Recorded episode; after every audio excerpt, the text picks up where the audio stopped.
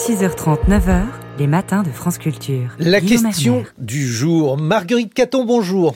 Bonjour Guillaume, bonjour à tous. Ce matin, nous revenons sur le cri d'alarme des restos du cœur avec une question. Pourquoi l'alimentation des plus démunis est-elle laissée aux mains d'associations par nature si fragiles économiquement? Alors pour le savoir, je me tourne vers vous, Bénédicte Bonzi, bonjour. Bonjour. Vous êtes chercheur associé au laboratoire d'anthropologie du politique de l'EHESS et l'autrice de La France qui a faim, paru aux éditions du Seuil en 2023. Alors dimanche, les Restos du Cœur ont annoncé qu'ils allaient limiter, faute d'argent, leur distribution et qu'ils craignaient à court terme de devoir mettre la clé sous la porte. C'est à cause de l'inflation? Alors euh, la, question de l'inflation, ça fait partie d'une des conséquences, mais le problème, il est plus grand. Euh, on, on, peut souligner que l'aide alimentaire est devenue la façon de s'alimenter de millions de Français. Et dans ce sens-là, les Restos du Cœur n'ont plus uniquement à faire face à l'urgence. Et dans ce cas-là, bah, ils ne peuvent pas absorber les nouvelles personnes qui euh, augmentent les files d'attente liées à l'inflation. Et l'autre facteur, c'est que les restos du cœur ont aussi une politique d'achat et ils sont donc eux-mêmes impactés par l'inflation des prix dans le du système alimentaire. Et ce que ça vient nous dire et ce que ça révèle, c'est qu'on est vraiment dans un système alimentaire défaillant où les producteurs ne peuvent pas vivre de leur travail et où les personnes n'ont pas accès à une alimentation de qualité en bout de chaîne. Et ces problèmes financiers de l'association sont un signal fort de l'augmentation de la pauvreté en France, à moins que ce soit les dons qui aient chuté alors ça, j'aurais pas une analyse fine de savoir, euh, et, je pense qu'on peut pas l'avoir aujourd'hui en termes de euh, qui donne quoi, mais euh, ça pose question. Le don, il peut beaucoup de choses. Il peut du lien social. il permet aux bénévoles d'être en lien avec les personnes qui sont dans le plus besoin et de restaurer de la dignité, mais il ne peut pas la justice. Et si on continue au niveau de notre système alimentaire à acter que l'aide alimentaire fait partie de ce système alimentaire et que c'est normal que des personnes euh, en soient réduites à ça pour s'alimenter, bah, d'une part, on n'est plus du tout dans l'esprit Coluche qui nous disait c'est pas normal que dans le pays de la bouffe il y en ait qui n'ait pas assez à manger, et d'autre part, on met à mal tout notre fonctionnement au niveau de notre politique alimentaire en France du côté de la puissance publique. L'aide alimentaire est à la charge des communes, je crois. Comment s'organise-t-elle et pourquoi est-elle insuffisante? Alors, l'aide alimentaire, elle est répartie et elle est déléguée en fait à plusieurs acteurs. Les associations jouent un rôle très important, mais les communes sont aussi euh, souvent les premiers interlocuteurs des, familles qui sont en difficulté. À savoir que globalement, ils vont, ils vont pouvoir aider uniquement les familles qui euh, ont leur titre de séjour, etc.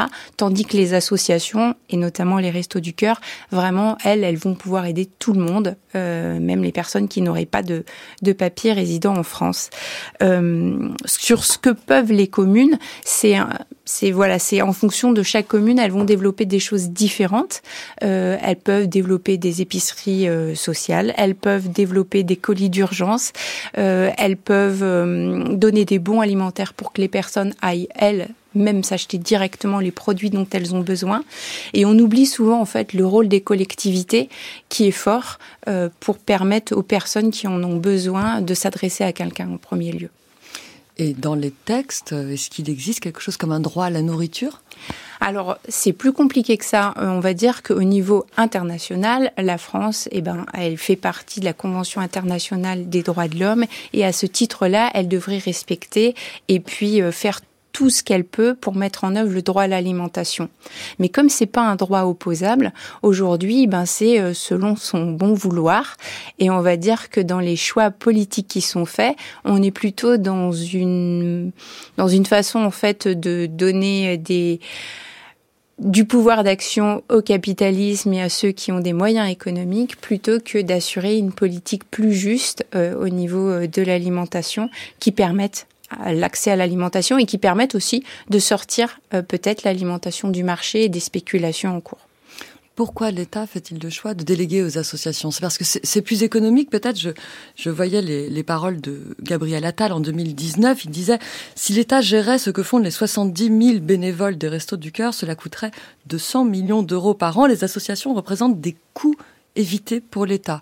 Donc c'est un modèle économique. C'est un modèle économique, ça ne leur coûte pas cher et ça ne leur coûte pas cher parce que au niveau des bénévoles, eh ben c'est du travail gratuit. Et ce travail de qualité qui est fait gratuitement, euh, finalement, il l'interroge et il l'interpelle euh, parce que c'est une forme d'utilitarisme. On utilise les gens à d'autres fins que celles qu'ils voudraient avoir eux-mêmes.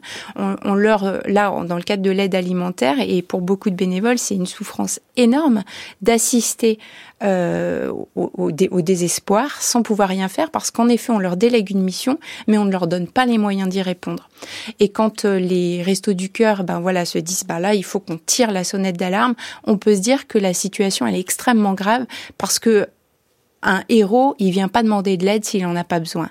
Et le caractère héroïque des Restos du Cœur aujourd'hui, euh, dans tout ce qu'ils font, hein, ils ne font pas que de l'aide alimentaire. Ils aident sur du microcrédit, ils aident pour l'alphabétisation, ils aident pour les vêtements, ils aident pour euh, les, les enfants. Enfin, beaucoup de choses sont ouvertes grâce euh, au travail des bénévoles des Restos du Cœur.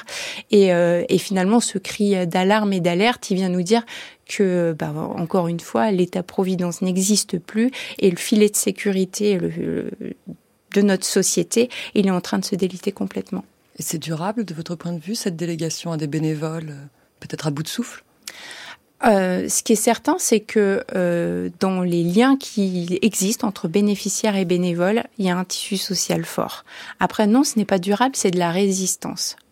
Et une résistance pour essayer de mettre en œuvre autre chose, et notamment de réparer ce lien social, et non pas de faire tomber de plus en plus de personnes dans la précarité. L'État et la famille Arnaud, propriétaires de LVMH, vont donc renflouer pour cette fois les restos du cœur. Cela ne fait que repousser le problème. Est-ce qu'il existe dans d'autres pays des systèmes publics permettant de garantir l'accès à l'alimentation? Alors euh, ça, je ne saurais pas répondre. Ce que je sais répondre, c'est que euh, la proposition de Bernard Arnault et euh, la, la, philanthropie d'État, en fait, elle est pour moi un réel risque et un danger dans lequel je n'ai pas envie de vivre. Je n'ai pas envie de vivre dans le fait du bon vouloir de celui qui a des moyens et dans les dans finalement tout ce que ça génère cette production d'argent en termes d'inégalité sociale. Et ça, c'est important de l'avoir en tête. C'est-à-dire que euh, Paul Veyne y décrivait euh, dans la Rome antique le temps des évergettes, c'est-à-dire euh, on donne en opulence et en fait ce don il est ostentatoire.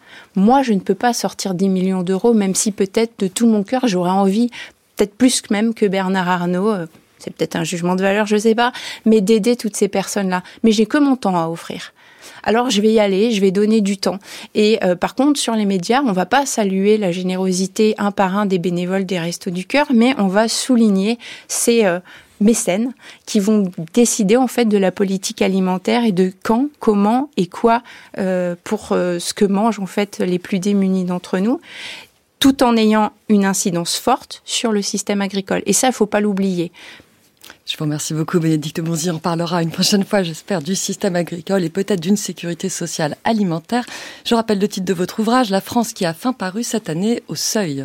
Non, en tout cas, on va reparler de l'inflation alimentaire et ça, ça sera aux environs de 7h40. Merci beaucoup, Marguerite Caton.